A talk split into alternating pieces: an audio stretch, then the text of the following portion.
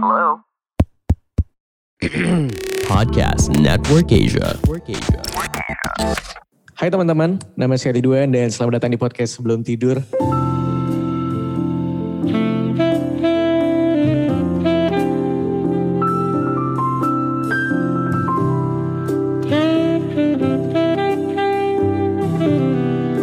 Em, pagi, siang, sore, malam semuanya buat lo yang lagi dengerin kapan pun. Mudah-mudahan sehat walafiat buat lo dan keluarga di rumah di kondisi yang tidak kunjung membaik seperti sekarang.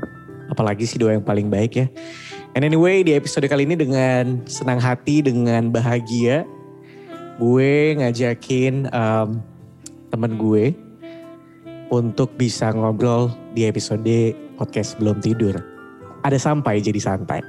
Hai teman-teman. Hai, hai, hai, hai. Hai. Halo. Halo, Hai, apa kabar semuanya? Baik. baik, baik, Wan. Walaupun kita udah, ngo- Surviving lah. ya, kita udah ngobrol dari Surviving. 5 menit yang lalu, gue baru nanya kabar sekarang ya. Anyway, em, Kelihatan ya? mungkin gue harus kenalin satu-satu dulu. Di sini ada anak-anak dari Sampai Jadi Santai.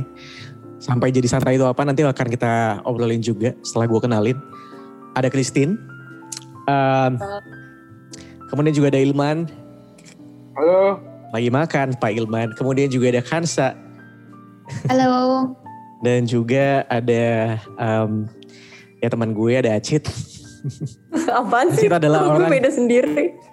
Acit adalah orang yang menjembatani gue untuk bisa ngobrol sampai jadi santai. Anyway, kalau gue boleh nanya, sebenarnya sampai jadi santai ini apa sih? Sebuah movement kah, komunitas kah? Or how, teman-teman? Siapa yang mau jawab nih? Itin, Itin. Itin lah. Itin kali ya. Dan Bu Penggagas. Itin, silakan Bu. Penggagas. Jadi eh, si sampai jenis santai ini komunitas. Ya nggak Oke. sih? Nggak, kalau komunitas bener nggak sih? Komunitas platform sih sebenarnya. Jadi eh, tadi kita udah sempat cerita briefly juga. Ini gue ceritain detail aja ya, apa Gak gimana? apa-apa, gak apa-apa, gak apa-apa, gak apa-apa. Boleh banget, Wan. boleh banget. Hmm. Awalnya gimana gitu.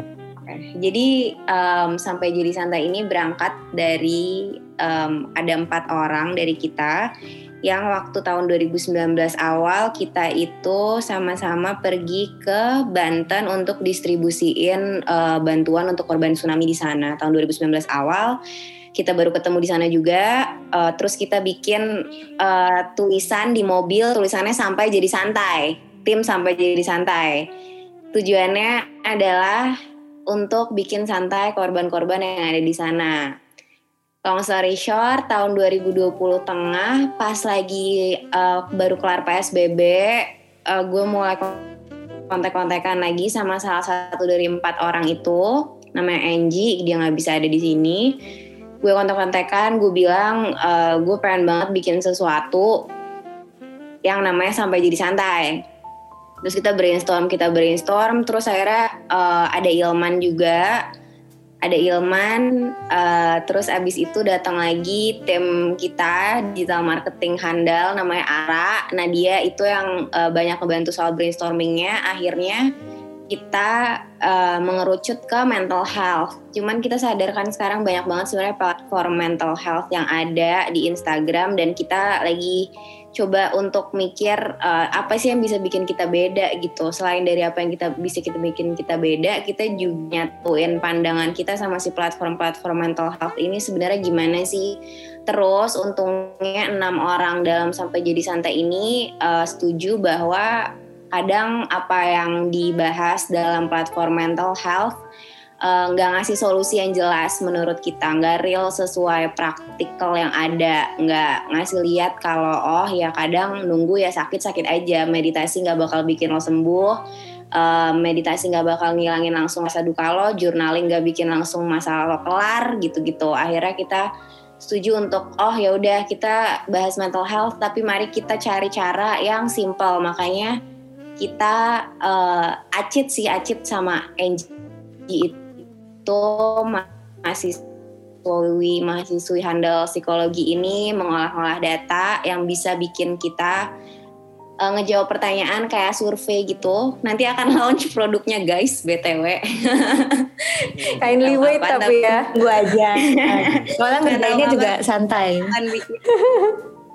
Oke. Ya, kita di dalamnya juga kita agak kurang gencar sih, terlalu santai. Nah, si survei-surveinya itu nanti akan ngebantu kalian buat eh, ngasih tahu scoping stress coping mechanism kalian tuh sebenarnya apa. Kalau gue waktu itu tuh eh optimisme apa sih? Cit, Aduh, pokoknya lupa. dia kayak hajar. Sebentar, sebentar gue potong dulu. Stress coping gitu mechanism, gue potong, gue potong, sorry. Stress, stress coping mechanism tuh apa sih, Cit sebenarnya? Gue nggak tahu nih.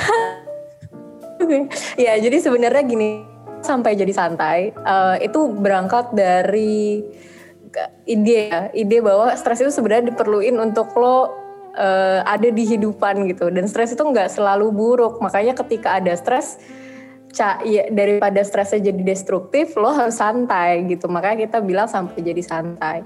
Oke. Um, coping mechanism itu sendiri adalah cara-cara kita menghadapi stres-stres yang ada dalam kehidupan. Ada beberapa orang stresnya sama nih, tapi satu stresnya sampai ke depresi. Satu sans saja dan malah jadi berprestasi. Padahal memang dua-duanya eh, mungkin yang karena COVID gitu.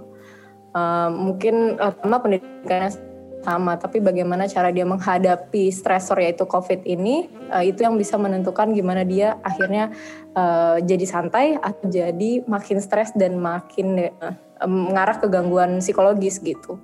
Ah, Kurang lebih gitu. Berarti kayak cara-caranya untuk melewatinya kali atau menghadapinya kali ya. Oke. Oke oke. And then and then and then Betul. terus. Dan cara-caranya ini yang yang kurang tuh Wan. Halo. Oke, cara-caranya ini yang kurang tuh yang kita, yang tadi Itin udah bilang, kalau misalkan di platform mental health tuh kadang terlalu abstrak gitu. Dan kita pun semua masih belajar ya. Lebih ke kayak, apa sih meditasi, apa sih journaling itu tuh kadang pusing banget gitu untuk kita langsung ke arah sana gitu. Jadi kadang gimana cara kita mandang sesuatu aja tuh udah helpful kok gitu. Ketika kita oke tahu stres, tapi mindset kita ya udah santai aja kita lihat apa yang bisa kita kendaliin terus bisa jadi tuh bisa ngebantu. Nggak harus sampai journaling lah nggak harus sampai bahkan ke psikolog ataupun psikiater. Eh, cerita dengan teman aja itu coping yang beberapa orang eh, ngebantu banget.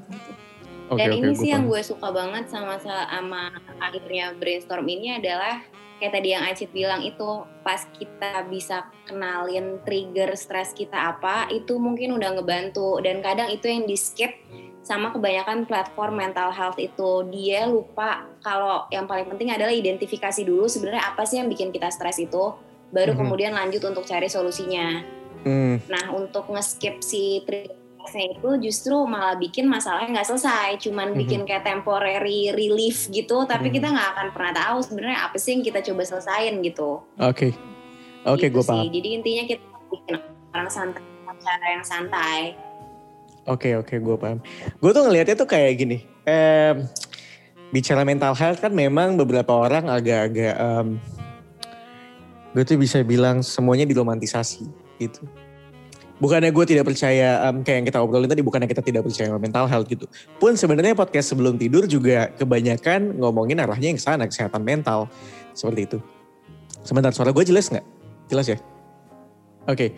Em, tapi tapi gue sepakat gitu kayak em, tidak semua hal tuh dibawa dengan meditasi sebenarnya ternyata ada hal-hal yang lo tuh cuma tinggal udah agak agak santai sedikit aja nggak usah terlalu gimana Em, yang sampai akhirnya gue bilang kayak akhirnya gue ngomong ke Acit kayak gue pengen ngajakin ngobrol sampai jadi santai nih untuk untuk ngobrolin tentang kita-kita yang sekarang mungkin di usia 25 20-an ya. Lo lo pada usia berapa sih by the way? Dua lima semua ya? Bahasa di sini. 25 semua. ya? Lu 25 ya? Berapa Cit? aku 23 tapi rasa 25 kok guys Jangan ya. Gua tiga, jangan tapi jangan gua tahu. diskriminate. Kok gitu sih? Saya juga baru tahu. Berarti semuanya 25 ya. Em, gini, ya makanya teman-teman eh eh, by the way gitu kenapa aku ngajakin sampai jadi santai? Ada satu konten yang menurut gue lagi gue rasain sebenarnya. Bicara soal being 20s gitu. Dan lebih spesifik lagi bicara soal menjadi em, orang di usia 25 tahun. Di mana melewati momen momen quarter life crisis gitu. Gue baru aja ngalamin ini beberapa minggu yang lalu. So, um, yang mana gue akhirnya kayak gue di, di, di lewati kebimbangan sampai akhirnya gue mengambil keputusan untuk resign dari kantor gue. dalam waktu dua hari, gue ngobrol ke teman gue, gue kayaknya lagi di dalam tahap kegundahan. Gue gak nyaman sama kerjaan gue. Gue evaluasi, gue bilang, gue tahu apa yang gue cari, gue mau resign. Dua hari kemudian gue ngomong sama bos gue, gue resign gitu. Nah, cuma kan gini, bicara 25 ada banyak hal yang mungkin gini, bicara 20-an ada banyak hal yang ternyata ternyata ketika 20-an, awal 20-an kita tuh merasa sudah udahlah kita sudah cukup dewasa, kita sudah cukup open mind segala macam. Um, pun gue dulu seperti itu, gue merasa gue udah di on the right track gitu. Kayaknya gue nggak mungkin lagi mengalami quarter life crisis. Gue pernah bilang gitu di awal 20 20-an. Yang pengen gue tanyain kalau semua juga gitu. Apa yang lo rasain atau apa yang lo pikirin waktu lo di awal-awal 20-an? Karena gue yakin kayaknya ada banyak perbedaan waktu lo di umur awal 20-an sampai akhirnya sekarang lo di 25 nih. Udah ketemu masalah-masalah baru dan dari kerjaan-kerjaan lo yang baru. Mungkin siapa dulu bisa cerita? Ceritain tentang ya apa yang lo rasain lah di 20-an awal. Nah, Acit mungkin sebagai anak yang paling bungsu di sini maybe. Ya, apa ya? Mungkin Ya, mungkin gue mungkin gue belum eh, sampai ke quarter life crisis itu kali ya. Tapi eh, karena mungkin karena gue kecepatan, teman-teman sekitar gue tuh udah ngalamin itu semua. Jadi gue malah jadi takut sendiri sih. Jadi gue udah bersiap-siap dari sekarang malah. Jadi mungkin buat teman-teman yang udah pernah kali ya yang bikin konten kepada ibu konten Dia tidak berani menjawab. Kansa, coba. Kansa, Kansa. Awal 20-an dulu ya Kansa. Kita nggak bicara 25, kita bicara 20-an awal dulu. gue tuh sama kayak lo sih Wan lagi waktu itu gue merasa hidup gue tuh lempeng-lempeng aja terus gue merasa kayaknya gue nggak bakal ng- ngalamin krisis-krisis itu tuh gitu soalnya pas kuliah tuh gue bisa dibilang agak sekarang tuh agak gimana gitu sih kalau gue bilang. Tapi pas kuliah ternyata tuh gue orangnya tuh ambis gitu. Terus gue ke mana-mana lah gitu lomba apalah gitu. Terus gue lulus tepat waktu terus gue dapet kerjaan yang bagus gitu. Lo pas lulus kan kita kan pengennya langsung dapet kerjaan yang wow gitu kan. Terus suatu saat gue enam bulan kerja tuh di tempat yang wow itu, terus gue sakit. Nah sakitnya itu gue harus sampai harus resign gitu. Terus kan itu kan buat gue yang eh, hidupnya tertata, terus gue kayak plan banget, terus tiba-tiba gue kehilangan semuanya kan. Gue gak punya kerjaan, terus gue liat teman-teman gue baru punya kerjaan, terus kayak udah pada happy-happynya gitu. Kayak wah teman gue dapat MT nih, dapat di mana, dapat apa gitu. Terus di saat itu gue lagi kayak terpuruk-puruknya karena gue sakit. Terus gue tuh sakitnya lama banget. Kayak kemarin kayak 9 bulanan lah gitu. Sampai gue nemuin kerjaan baru lagi. Nah pas eh, sampai gue sanggup kerja lagi gitu. Bukan nemuin sih. Terus akhirnya pas itu tuh makanya pas di 20-an itu itu gue umur 23-an pas 20-an eh kita lulus 23-an lah ya itu gue ngerasa kayak itu tuh kayak tertampar gitu kayak gue tuh kok gue tuh sombong banget sih gitu kok gue merasa bisa handle hidup gue sih gitu terus wah itu gue kayak anjir apa dah gue gitu terus kayak oh ternyata tuh sebenarnya hidup tuh masih banyak gitu Eh, gue tuh yang merasa gue aja yang merasa sombong dan udah tahu semuanya udah tahu kalau hidup gue tuh on track gitu nah gue aja dikasih infeksi usus dikit aja tuh gue udah semaput gitu kan gue udah kehilangan semuanya gitu. Terus akhirnya di perjalanan-perjalanan itulah gue akhirnya ngerasa oh ternyata yang lebih helpful itu adalah ketika gue menjalani hidup lebih santai. Dan ternyata itu gue tuh nggak cocok sama positive thinking gitu. Karena ketika gue positive thinking terus, terus yang happening sama gue tuh ya sebenarnya negatif, gue jadi kecewa banget gitu. Gue lebih suka oh ya udah gue real- eh, realistis, realistis saja. Gue prepare yang ke depan tuh bakal terjadi apa ya uh, gue siapin diri gue sendiri kalau kejadiannya udah kalau enggak ya udah gitu jadi gue di 20-an itu gue nyadar yang paling valuable buat gue adalah gue menyadari apa yang bisa gue kontrol apa yang nggak bisa gue kontrol dan apa yang bisa gue usahakan habis itu gue let go gitu itu dari gue sih kayak gitu I see, I see, I see. Yeah. Kalau em, lo Ilman mungkin? Apa nih? Maksudnya dari 20-an awal Iya, dulu iya, iya. atau apa, apa apa yang lo rasain di 20-an awal sampai akhirnya lo realize kayak di 25 itu ternyata ada perbedaan yang jauh dari pemikiran lo yang 20-an itu gitu. eh, mungkin dari lo atau mungkin Kanta gue justru dulu di 20-an itu gue ngerasa 20-an awal tuh eh, masa-masa di mana gue tuh bener-bener ngerasain krisis krisis kritisnya deh. Bener-bener kayak apa ya gue nggak gue nggak pernah lihat nggak nggak pernah berusaha dan nggak pernah eh, bisa untuk ngelihat eh, sisi baik dari dari segala sesuatu gitu. Gue selalu ngelihat eh, downside-nya mulu gitu. kayak misalnya em, eh, kenapa kenapa gue hidup gue gini? Eh, terus kayak bukannya gue bukannya nyoba untuk bangkit gitu tapi malah kayak oh ya emang lu gini ya lu pantas lah orang lu gini. Terus ujung-ujungnya kayak ya kenapa gue begini? Salah siapa ya? Bla bla bla dan itu tuh em, jadinya eh, apa ya kayak berkembang eh, ke faktor X, eh, ke orang luar juga. Maksud gue gimana gue ngelihat sekitar gue gimana gue eh, ngelihat apa pun lah yang ada di sekitar gue tuh gue pasti kayak ah ini mah terus gue selalu ngerasa kayak ah yang lo rasain tuh kayaknya lebih parah dari gue deh. Gitu-gitu tuh gue sering tuh. Hmm. waktu dulu waktu awal-awal 20-an ya Mm-mm. gue nggak tahu itu apa. Gue gue nggak tahu itu karena influence dari apa yang gue lihat apa yang gue rasa dan apa yang gue denger. Atau emang benernya itu emang diri gue lagi ngalamin itu aja gitu. Karena kalau gue lihat lagi ke belakang gitu gue tuh dulu tuh apa ya banyak banget ngelihat. Gue dengerin lagu gue nonton film yang emang tipenya gitu-gitu tuh teen angst teen angst gitu. Jadi jadi kebawa ke kehidupan nyata gue gitu kayak oh apakah emang harusnya gini kali ya di umur 20-an gitu? Gue nggak tahu tuh triggernya dari situ apa bukan. Tapi yang jelas gue bener-bener ngerasain itu. Di 20-an awal tuh gue ngerasa kayak ya standar lah kayak eh, apa tujuan gue hidup di dunia ini gitu kan. Mhm. value apa yang bisa gue share ke orang banyak. Terus kayak apa yang ada di pikiran bapak-bapak di pojok warung sana sampai dia harus nggak pulang. Padahal gue juga lagi di pojokan warung yang gue juga nggak balik jadi kayak ya gitu gitulah maksudnya lebih Hmm. banyak kayak apa ya lebih banyak em, mikirin hal-hal yang eh, sifatnya eksistensial lah gitu kayak Mhm. Mhm. ya purpose lu ada tuh buat apa gitu. Mhm. Nah, setelah gue em, sekarang umur gue sekarang 26 kan. Iya. Gue 26 terus pas gue ngeliat ke belakang gitu gue kayak ah gue waktu dulu kenapa begitu ya gitu maksudnya kayak padahal hidup gue mah ya biasa-biasa aja kuliah kuliah aja biasa temen banyak. Seru-seru juga ketawa masih bisa gitu Mhm. gue. Terus kayak kenapa gue gitu ya dulu gitu. Sedangkan pas ngebandingin sama yang sekarang walaupun emang mungkin tentang waktunya nggak begitu jauh ya kayak mungkin sekitar 5 sampai 6 tahun lah gitu. Menurut gue itu Hmm. nggak terlalu panjang tapi ternyata banyak banget yang rubah lah dalam rentang waktu gitu gitu. Baik dari em, diri lo sendiri atau dari eh, faktor-faktor eksternal yang lagi lo hadapin gitu situasinya beda kondisinya beda segala macam beda.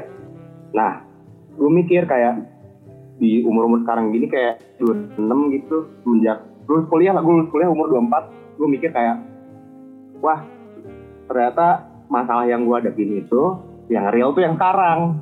Gue harus cari kerja abis lulus. Terus abis lulus kerja eh, nyari kerja susah makan dari mana nggak punya duit gitu kan.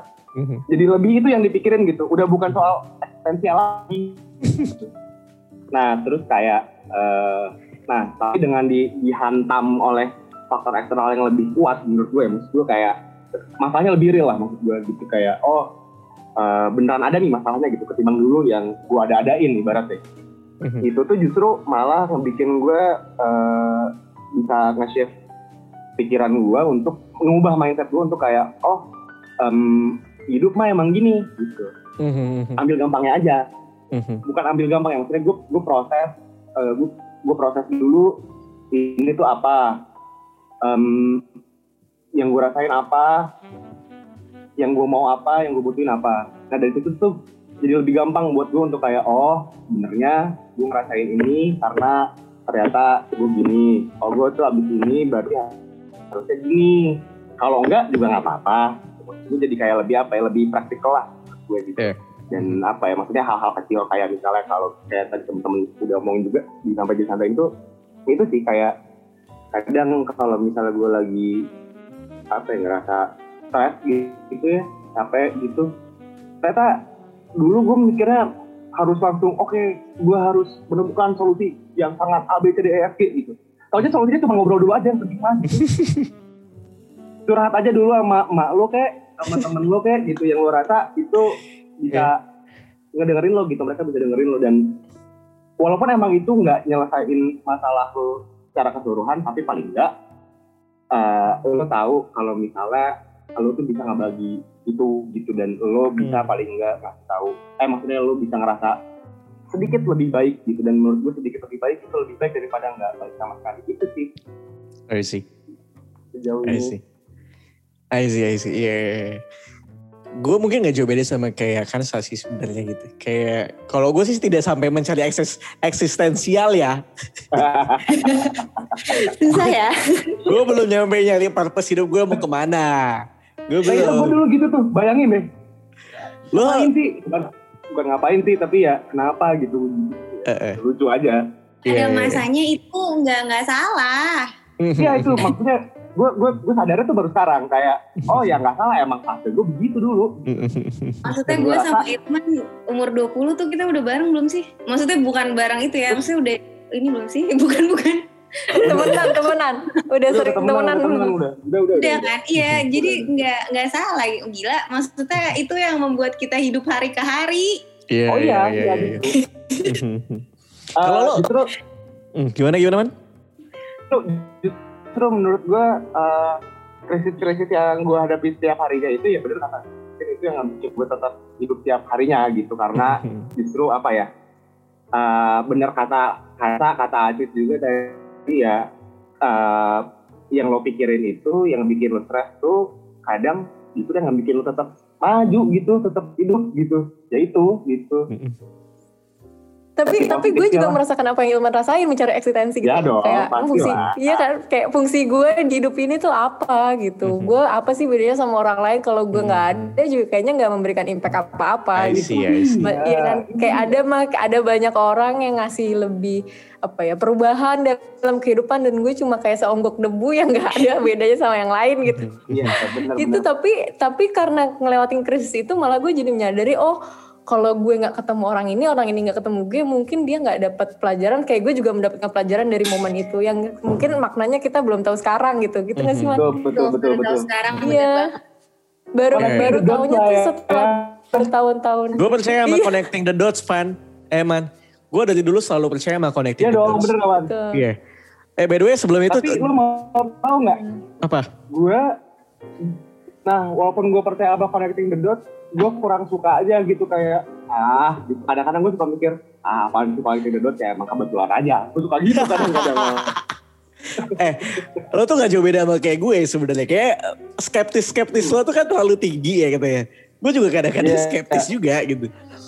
iya iya iya Iya, iya, iya. Tapi kalau lo, Tin, Kristin gimana kalau buat lo sendiri em, yang terjadi di lo di awal 20-an sampai sekarang lo berapa sih? 24 ya? 25? Em, tahun ini gue 25. Oke, sama kayak gue berarti. And then what happened ketika lo di 20-an Gue awal? Umur Ah, tahun berapa sih? 2000 14, eh gue lupa deh. 2017. 17 ya? Eh. Mhm. lu 20-an ya 2017-an lah 17-an lah, 17, 16 lah ya. Mhm. 17 lah 2017 tuh gue inget banget gue suka banget sama gue tahun 2017 Mhm. kayak sampai sekarang I wish I could go back to me when I was in my 2017 itu Mhm. karena eh apa ya ini klise sih tapi itu gue habis putus dari tiga tahun pacaran gue yang nggak jelas dan sampai sekarang gue juga nggak ngerti kenapa gue bisa pacaran tiga tahun cuman eh itu kayak apa ya feel itu kayak single terlama gue setelah gue pacaran dari maksudnya dari pertama kali pacaran sampai pada tahun itu tuh itu single terlama gue. Terus di situ gue ada pokoknya banyak-banyak deh aktivitas-aktivitas yang gue lakukan tuh klise. Gue potong rambut bondol. Sama ini major differences gue. Jadi gue tuh dulu bacot banget di caption IG Mhm. Dan gue bacot banget di SFM Oke. kayak tau gak sih lo kayak suka ngasih-ngasih nasihat apa Tips, tips. encouragement inspiration dan lain-lain gitu-gitu kan Pokoknya si, pokoknya si, yang- si, si yang paling bijak dan dewasa lah ya. Iya lah kayak intinya kayak perempuan itu gitu-gitu pokoknya gitu. Nah 2017 adalah momen gue sadar gue pretentious banget.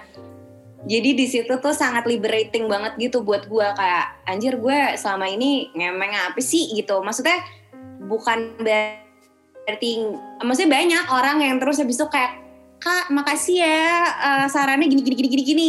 Maksudnya iya itu helpful secara nyata gitu ya buat orang. Cuman gue kenapa nggak pay attention segitu gedenya sih sama orang yang benar-benar ada di sekitar gue. Gitu sih gue gue gue mulai fokusnya ke situ. Kayak anjir gue bener-bener ngemeng gede banget gitu ke orang-orang. Maksudnya kayak cakupan gue luas banget tapi yang kecilnya tuh nggak gue jangkau gitu loh. Termasuk Hmm. diri gue sendiri gitu. Mhm.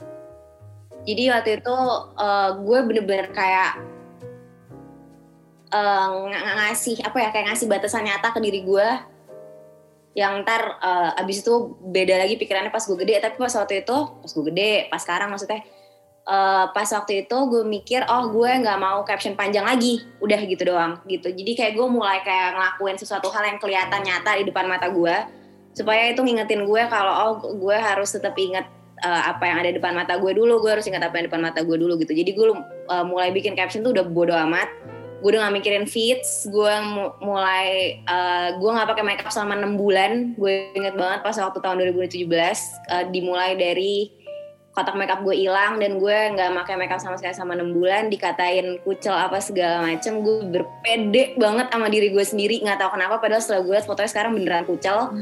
Cuman di situ gue nggak ngerasa gue ada kurangnya bodo amat gitu loh. Kayak gue ngerasa gue cukup gue nggak ngerasa kayak ya biarin aja lah gue gembel. Nggak gitu gue bener ngerasa kayak oh ya gue cukup aja gini gitu terus eh, apa namanya eh itu terus habis itu sama Ilman eh, banyaklah eh, waktu-waktu nongkrong gitu ngomonginnya tuh kayak wah kayak hidupnya tuh udah paling nggak nggak paling bener tapi justru kayak nyari yang bener tuh gimana gitu loh. Tapi eh, kayak berat banget itu tuh obrolannya. Cuman itu bikin belajar banyak hal karena ternyata apa yang diomongin pun juga nggak salah gitu. Cuman eh, nggak guna aja waktu itu diomongin sebenarnya karena nggak ada masalahnya gitu kan pada Hmm. waktu itu tuh.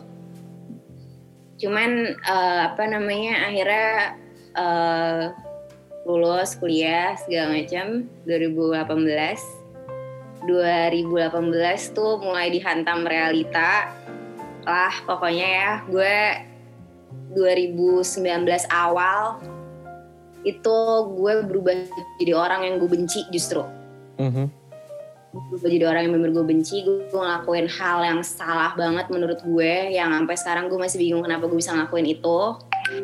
Eh sorry banget gue mati ini. Terus eh, apa namanya em, di situ gue tapi gini jadi gue setiap gue bikin kesalahan gue nggak pernah ngedinai kalau gue salah. Itu salah satu part dari apa yang gue pelajarin pas yang ya udah itu tahun 2017 itulah. Jadi eh, kalau gue salah ya gue tahu gue salah. Cuman ya gue belum mau benerin sekarang gitu. Tahun 2019 tuh gue gitu. Gue tahu kok gue salah banget tapi ya gimana dong gitu.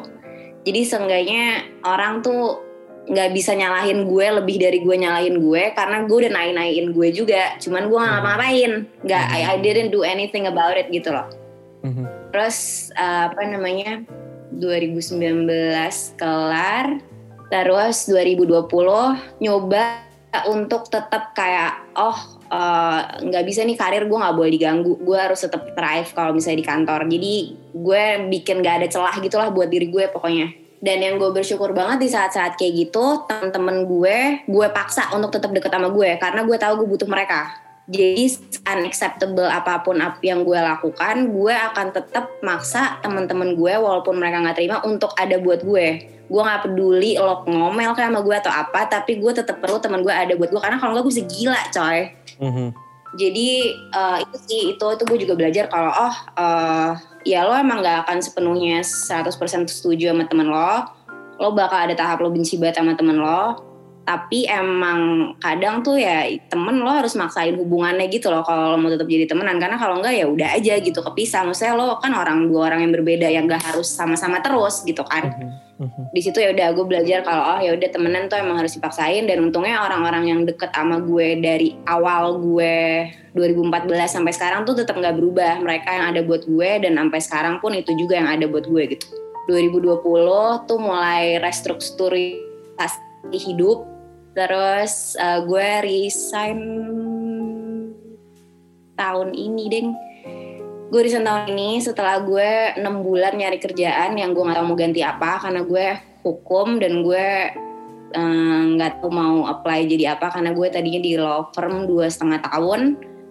Terus ternyata gue menemukan pekerjaan yang I didn't even know exist gue nemu as riset gue setelah enam bulan ternyata oh ada jenis pekerjaan kayak gini dan gue suka banget ternyata cinta mati gue sama kerjaan gue yang sekarang Eh, bos gue eh, bener-bener peduli banget sama mental health. Dia punya empati tinggi banget. Di kantor gue ada mental health leave.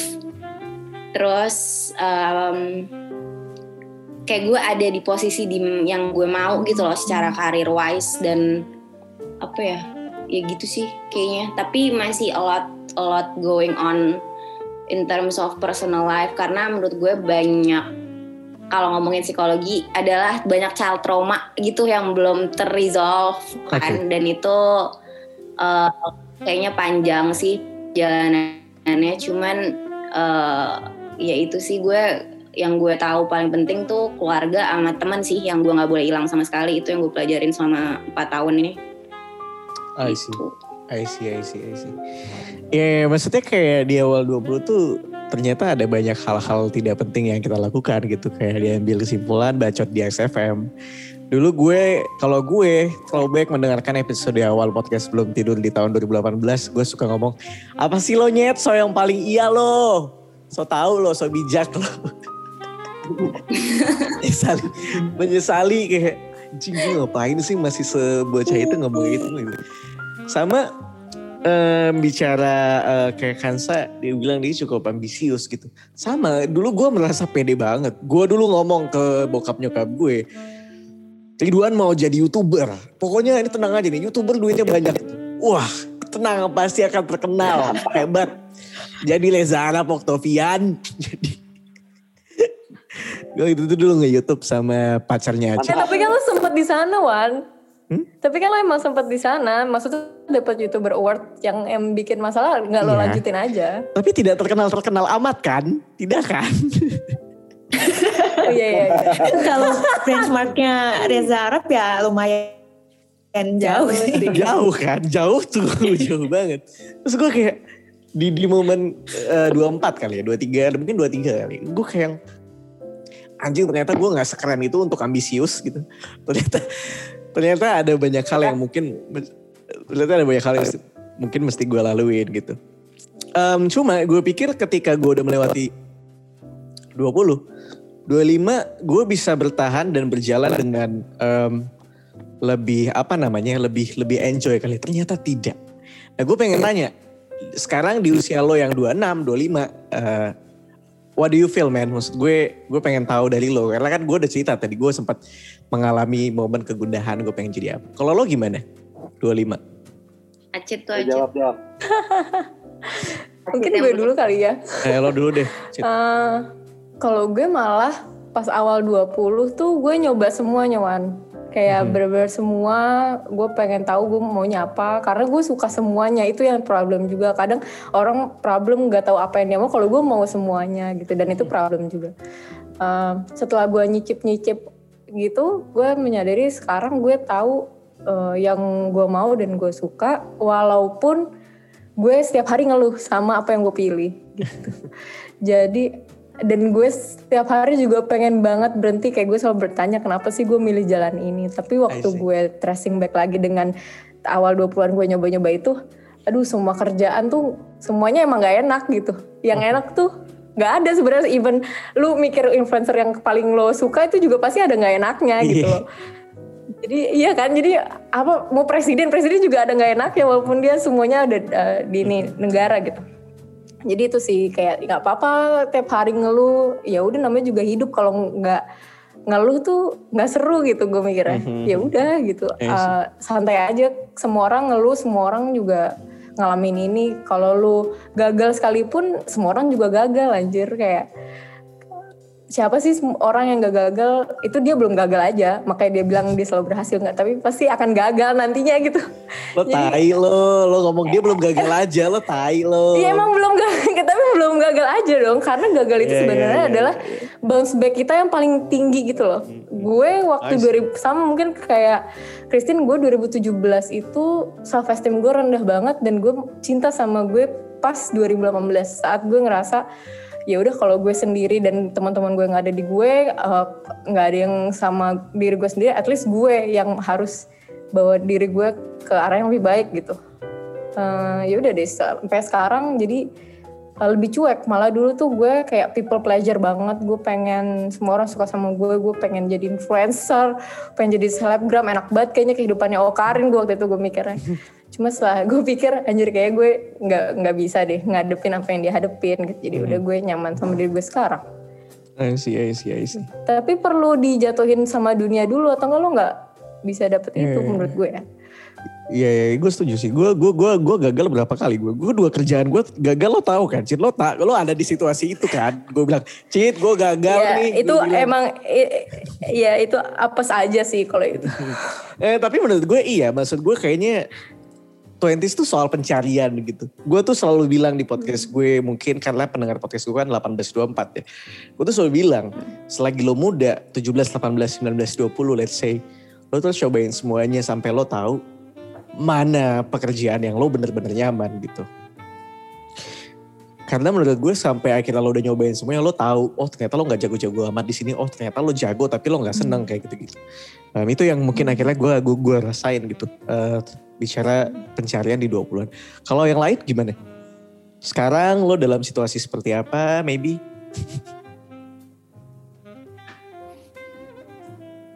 Kansa kali ya, Kansa dulu kali ya. Tadi sekarang di, situa- di situasi apa ya? Mhm, mhm. Seng- hampir hampir sama sih kayak Itin. Eh, gue setuju sih harus gagal dulu buat buat bukan buat dapetin apa yang lo mau, tapi dari kegagalan itu lo pasti find something lah di situ gitu. Jadi kalau di case gue, eh, kalau misalnya gue nggak sakit dan gak resign, jadi waktu itu gue kehilangan dua pekerjaan dalam waktu dua bulan. Jadi habis gue sakit, eh, sembuh terus nyoba kerja lagi, terus gue cuma tahan dua minggu, terus gue sakit lagi, terus gue resign. Terus tapi habis kalau misalnya gue nggak nggak resign dua kali, gue nggak bakal nemuin ternyata gue tuh suka sama kerjaan yang sekarang gitu. Mhm, mhm. Yang kerjaan yang sekarang itu gue nggak kepikiran ternyata ada gitu pas kuliah tuh belum ada kan, belum bukan belum ada mungkin belum ngehit sekali ya. Eh, sekarang gue UI UX designer. Dulu Oke. pas kuliah masih belum kedengeran kan, terus ternyata gue suka banget gitu di sini kayak bahas sama kaitin gue nemuin kerjaan yang gue nggak tahu terus ternyata kan gue benar-benar suka gitu ya walaupun gue ngeluh juga tiap hari cuma gue finally bisa bilang wah ini kayaknya yang bener-bener gue mau lakuin deh gitu. Cuma emang itu untuk sampai di titik eh, gue sekarang gue nyadar bahwa perjuangannya ampas banget sih. Gue ancur banget buat sampai sekarang buat eh, bisa dapat kerjaan yang gue mau di tempat yang gue mau di tempat yang akhirnya menerima kalau gue tuh kadang-kadang sakit. Cuma kalau gak sakit gue I will do my best gitu. Terus eh, tapi emang bukan gue juga ngerti kalau sampai sekarang tuh perjuangannya tuh nggak sampai sini aja gitu. Mungkin suatu saat nanti gue bakal harus eh, move ke another company, terus gue mungkin harus eh, dapetin challenge-challenge lainnya gitu. Cuma ya dengan perjuangan kemarin ya, ya apa ya gue udah ancur-ancuran lah kemarin minimal gue merasa lebih ready buat menghadapi apa yang gue ya apa yang gue harus hadapin ke depannya gitu. Jadi kayak ya udahlah mungkin karena jadi kayak lebih pasrah juga kali ya. Kayak dulu kan kayak ambisius wah gue harus dapet ini nih A ke B nih gue Iya. harus jadi apa gue harus jadi manajer di umur 25 gitu misalnya. Gue harus apa kalau uh, account finance kan kayak punya rumah harus sudah nyicil mobil harus sudah nikah apalagi. Tapi sekarang gue kayak ya udahlah hidup hidup gue gitu juga. Lo ngapain ngatur-ngatur sih gitu kan. Jadi ya Mhm. yang penting uh, di titik sekarang gue bisa bilang gue bisa menikmati apa yang gue hadapin sekarang dan bisa menganggap struggle-struggle yang ada tuh ya memang mereka tuh harus ada gitu. Oke. Dia struggle ada kalau struggle lo nggak ada emang lo nggak hidup kan. Terus yang gue suka dari sampai jadi santai juga temen-temennya kayak ya kadang kita kayak support group gitu kayak hari saat tiap hari Sabtu kan kita ketemu terus kadang gue cerita oh gue bi- lagi habis di rumah sakit nih gitu atau Tin cerita gue lagi bete sama ini nih gitu terus kita kayak semangat ya Tin itu kayak ini support group ya gitu jadi ya ya mungkin itu pengalaman itu juga mungkin membawa gue ke teman-teman baru sih gitu yang ternyata apa yang terjadi di kehidupan lo ya pasti nantinya ada oh ternyata yang kemarin tuh buat ini ya gitu kalau itu nggak terjadi mungkin gue nggak ini ya gitu itu I sih see, I see, I see. Iya, akhirnya kayak lo, lo akhirnya ketemu banyak hal sampai akhirnya lo tahu lo akan berlabuh di mana gitu. Hmm. Ya sih, ketika lo udah berlabuh ke berbagai pulau, terus akhirnya, oh oke gue nyamannya di sini. Um, akhirnya lo bisa menetap di sana. And then Ilman, maybe? Lo pengen share man? apa ya? Sebenarnya kalau kalau gue sekarang em, apa ya? Gue ngerasa eh, gue bisa lebih apa ya? Gue bisa lebih ngeapresiasi hal-hal kecil sih. Maksudnya kayak gue lebih gampang untuk bisa ngebikin diri gue lebih ngerasa lebih baik gitu dengan hal-hal di sekitar gue yang kecil-kecil gitu kayak misalnya eh, berjemur gitu ternyata itu bisa bikin gue seneng gitu. Oke. terus ya banyak hal kecil lain gitu. Cuma tetap maksudnya apa ya eh, pikiran-pikiran gitu atau struggle yang gue punya gitu secara personal eh, itu tetap ada gitu. Mungkin misalnya kayak kalau waktu pas eh, tadi gue ngomong di setelah gue lulus kuliah gue ngerasa kayak wah udah nggak apa kenapa gue umur 20-an awal mikirin hal-hal yang sangat eksistensial sekali sangat abstrak gitu. Udah jelas-jelas yang real yang sekarang gitu. Mhm. udah ada masalahnya harus cari kerja makan bla bla bla bla bla bla. Nah alhamdulillah setelah gue kerja ya itu semua maksudnya kayak ya gue terpenuhi gitu. Gue bisa makan bisa gue bisa nabung gitu. Cuma ternyata oh nggak berhenti men. Ternyata nggak nggak berhenti di situ ternyata gitu ternyata pikiran-pikiran gue waktu gue di awal 20-an itu tetap ada dan masih relevan ternyata sampai sekarang. Itu dia kenapa gue bilang maksudnya yang bener kata Idin tadi eh kita tuh mungkin setiap kita makin kita beranjak dewasa gitu kita pasti bakal ngerasa cringe deh sama diri kita yang dulu pasti. Mau dari pola pikir lo lagi. Iya. mau dari pola pikir lo mau dari gaya berpakaian lo dari cara ngomong lo lu pasti Iya. rasa cringe sumpah dan bahkan mungkin lima tahun ke depan gue bakal ngerasa anjing gue kenapa waktu itu bikin podcast sama Ridwan mungkin mungkin itu tuh mungkin gitu Iya, Itu mungkin gue setuju sih. gitu. Eh, eh. Nah, tapi ternyata eh eh, cringe itu belum tentu salah gitu. Maksud gue yang menggelikan itu belum tentu salah gitu. Mungkin aja emang yang lo rasain pada saat itu ya itu dan emang Mhm. harus terimain aja. Dan Mhm. itu dan sekarang gitu ketika gue ngerasa oh ya masalah gue waktu itu misalnya aduh gue da- dapat kerja lama gitu. Terus Mhm. eh, setelah dapat kerja ya udah gue dapat terus gue kerja gue dapat dapat uang gitu bisa nabung bisa makan gitu ternyata gue nggak nggak tiba-tiba langsung jadi orang yang paling happy di dunia ini kagak gitu tetap ada juga yang ternyata tadi gue bilang di pertanyaan soal eksistensial tadi yang ternyata tetap menghantui gitu Mhm, mhm. tapi bedanya adalah gimana gue ngelihat masalah itu di keadaan yang sekarang. Gitu loh kayak misalnya kalau dulu setiap masalah itu datang pertanyaan-pertanyaan soal apa gunanya gue di sini? Terus eh, peran gue apa? Bisa ngasih apa gue ke banyak orang? Gitu. Dulu gue selalu apa ya lebih lebih lebih lebih lebih negatif gitu. Sekarang gue bisa lebih kayak oh ya mungkin emang peran gue untuk baik aja sama keluarga gue. Misalnya gitu. Atau oh sekarang ya yang paling bisa yang bisa gue lakuin adalah gue ada buat teman-teman gue. Ngelucu terus man. udah misal apa eh, yang lainnya lah gitu. Terus eh, muncullah pertanyaan-pertanyaan lagi kayak yang mau sebenarnya apa? ya gitu. Hmm. kok mikirin orang mulu? misalnya gitu. Mhm, mhm. ya yang gue mau ada A misalnya. Bisa nggak lo ngedapetin itu? Pertanyaan itu muncul lagi. Terus gue kayak oh ya kalau diusahain bisa. Tinggal gue mau apa enggaknya gitu. Dan dulu itu tuh ngebikin gue kayak anjir gue mau apa enggak ya? Oh kalau gue gak gerak berarti gue nggak mau. Tapi enggak juga sih gue mau gitu. Paradoksal terus gitu loh kayak kalau dulu tuh. kalau sekarang ya gue udah tahu oh gue mau itu gitu. Mau ngusahain apa enggak? Mau. Tapi ya emang porsinya harus sesuai aja sama.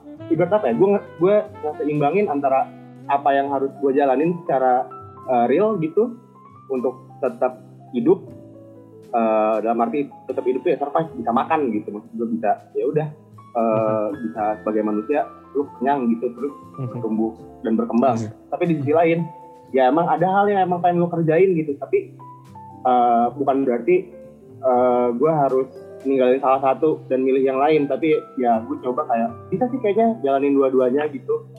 Uh, tapi ya dengan catatan uh, ya gue ngejalaninnya harus uh, lurus aja gitu jadi ya gue sih lebih belajar kayak sekarang kalau sekarang ya di kondisi sekarang itu kayak oh ya udah kalau mau ngejalanin sesuatu ya jalanin aja gitu nggak usah mikirin bisa apa enggak mau apa nggak mau gitu Mhm. Ya udah lu mau jalanin itu ya jalan aja itu sih kalau gue ya Iya, iya, iya.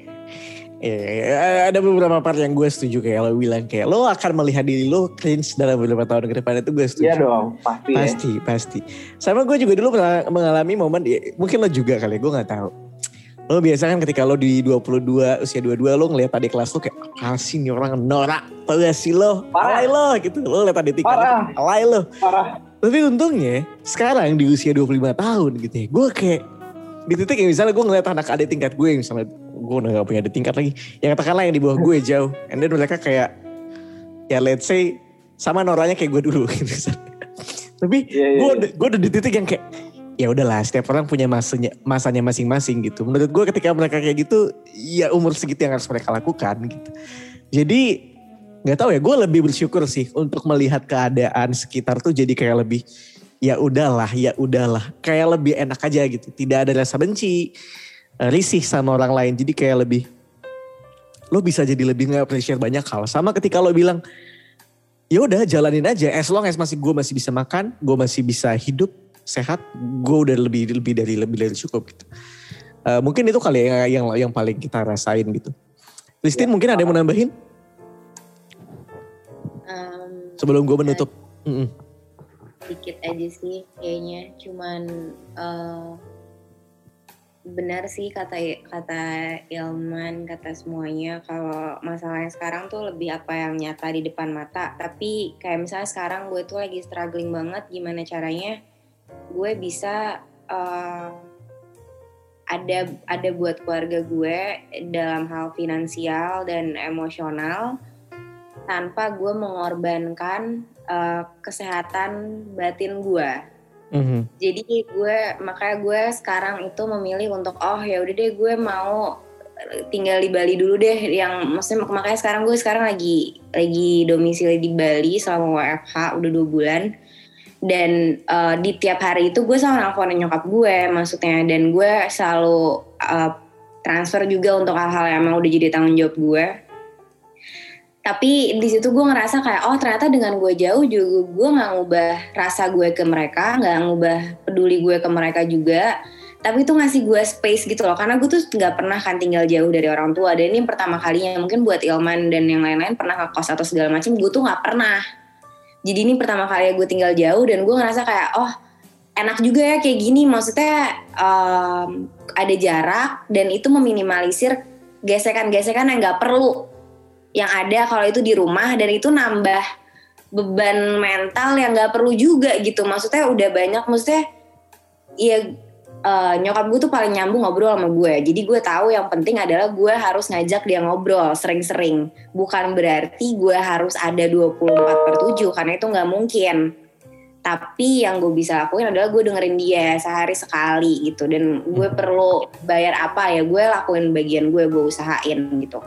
Cuman ternyata kalau emang lo ada pilihan eh, tinggal berjarak dengan keluarga inti tuh em, banyak ngasih lo pelajaran dan karena gini sih banyak banget sekarang teori parenting tapi nggak pernah ada teori cara anak yang cara jadi anak yang baik tuh kayak gimana I see. dan itu constantly gue cari gitu loh kayak ini gimana sih maksudnya apakah gue udah memenuhi indikator yang tepat untuk jadi anak yang baik gitu karena Mhm. kadang keluarga kan selalu menilai lo sering kali tuh eh, ngasih gimana ya maksudnya karena lo juga punya harapan gede sama mereka lo punya uh, ekspektasi gede dan ra- perasaan lo sama mereka juga intens dan intim banget. Jadi kadang tuh uh, apa yang lo lihat dari reaksi mereka tuh kadang kekecewaan gitu. Padahal mereka nggak ngasih lihat itu sebenarnya. Cuman lo aja yang kecewa sama diri lo sendiri. Kayak seakan-akan lo nggak bisa ngasih yang terbaik gitu.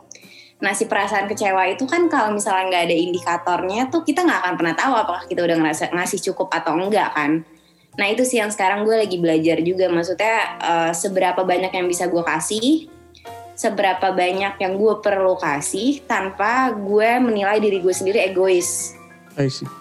gitu. Jadi sekarang gue lagi sangat-sangat belajar untuk ini sih apa namanya mengatasi dinamika keluarga karena kompleks kan ya. Keluarga tuh aneh gitu, udah orang tua dengan didikan orang tuanya sendiri yang hidup berpuluh-puluh tahun dan Mhm. Walaupun gue punya kakak juga sifat kakak gue beda-beda semua gitu nggak ada yang sama jadi emang emang ini maksudnya emang dinamikanya seru banget dan ini jadi masalah baru buat gue yang menurut gue lebih pantas untuk gue pikirin gitu loh sekarang karena ya mereka pantas beban pikiran gue karena ya gue sayang sama keluarga gue gitu sih I see, I see, I. Eh, ya mungkin setiap orang lagi ngalamin momen masalahnya dengan kategorinya masing-masing gitu. Em, cuma gue sih kalau gue pribadi, gue bersyukur ya being 25 tuh kayak em, ternyata ya itu sama kayak yang Ilman bilang, yang yang saya bilang dan dia dan apa namanya dari Christine bilang kayak akhirnya lo menemukan banyak hal-hal nyaman, lo lebih legowo mungkin dalam menghadapi suatu banyak hal. Sama pun gue juga kayak gitu. Um, makanya gue ngajak lo pada untuk ngobrol karena however pendengar podcast sebelum tidur rata-rata adalah 18, 23, 22 maybe yang, yang mungkin mereka lagi ngalamin yang kita rasakan 3-4 tahun belakangan. So terima kasih banyak teman-teman atas waktunya. Sudah hampir satu jam kita ngobrol. Thank you Ridwan. Yes, gue terima kasih banyak juga. Eh, mudah-mudahan podcast ini, episode ini bisa ya setidaknya jadi teman apa ya teman ceritamu sebelum tidur atau ngapain pun terserah lo. Em, tapi mudah-mudahan bermanfaat. Gue selalu bilang mudah-mudahan apa yang gue ceritakan bisa bermanfaat buat lo. Ya setidaknya menemani lo atau mungkin ngurangin rasa kegelisahan lo yang mungkin lo bertanya-tanya selama ini. Em, sekali lagi masih makasih banyak buat Acit, eh, Kansa, Ilman dan Christine. Anyway mudah-mudahan kita bisa ketemu secara tatap muka as soon as possible. Amin. Apalagi ya gue pengen bilang apa lagi. Jangan lupa follow sampai jadi santai di Instagram. Jangan lupa, gue Di mungkin santai di Instagram. ya udah. Kalau gitu gue mungkin nanti minta logonya juga ya Cit ya, untuk gue taruh di Iya. covernya. Eh udah deh itu aja kalau gitu. Eh, sampai ketemu lagi teman-teman. Em, ketemu lagi di episode selanjutnya. Thank you. Bye bye. Pandangan dan opini yang disampaikan oleh kreator podcast, host, dan tamu tidak mencerminkan kebijakan resmi dan bagian dari podcast Network Asia.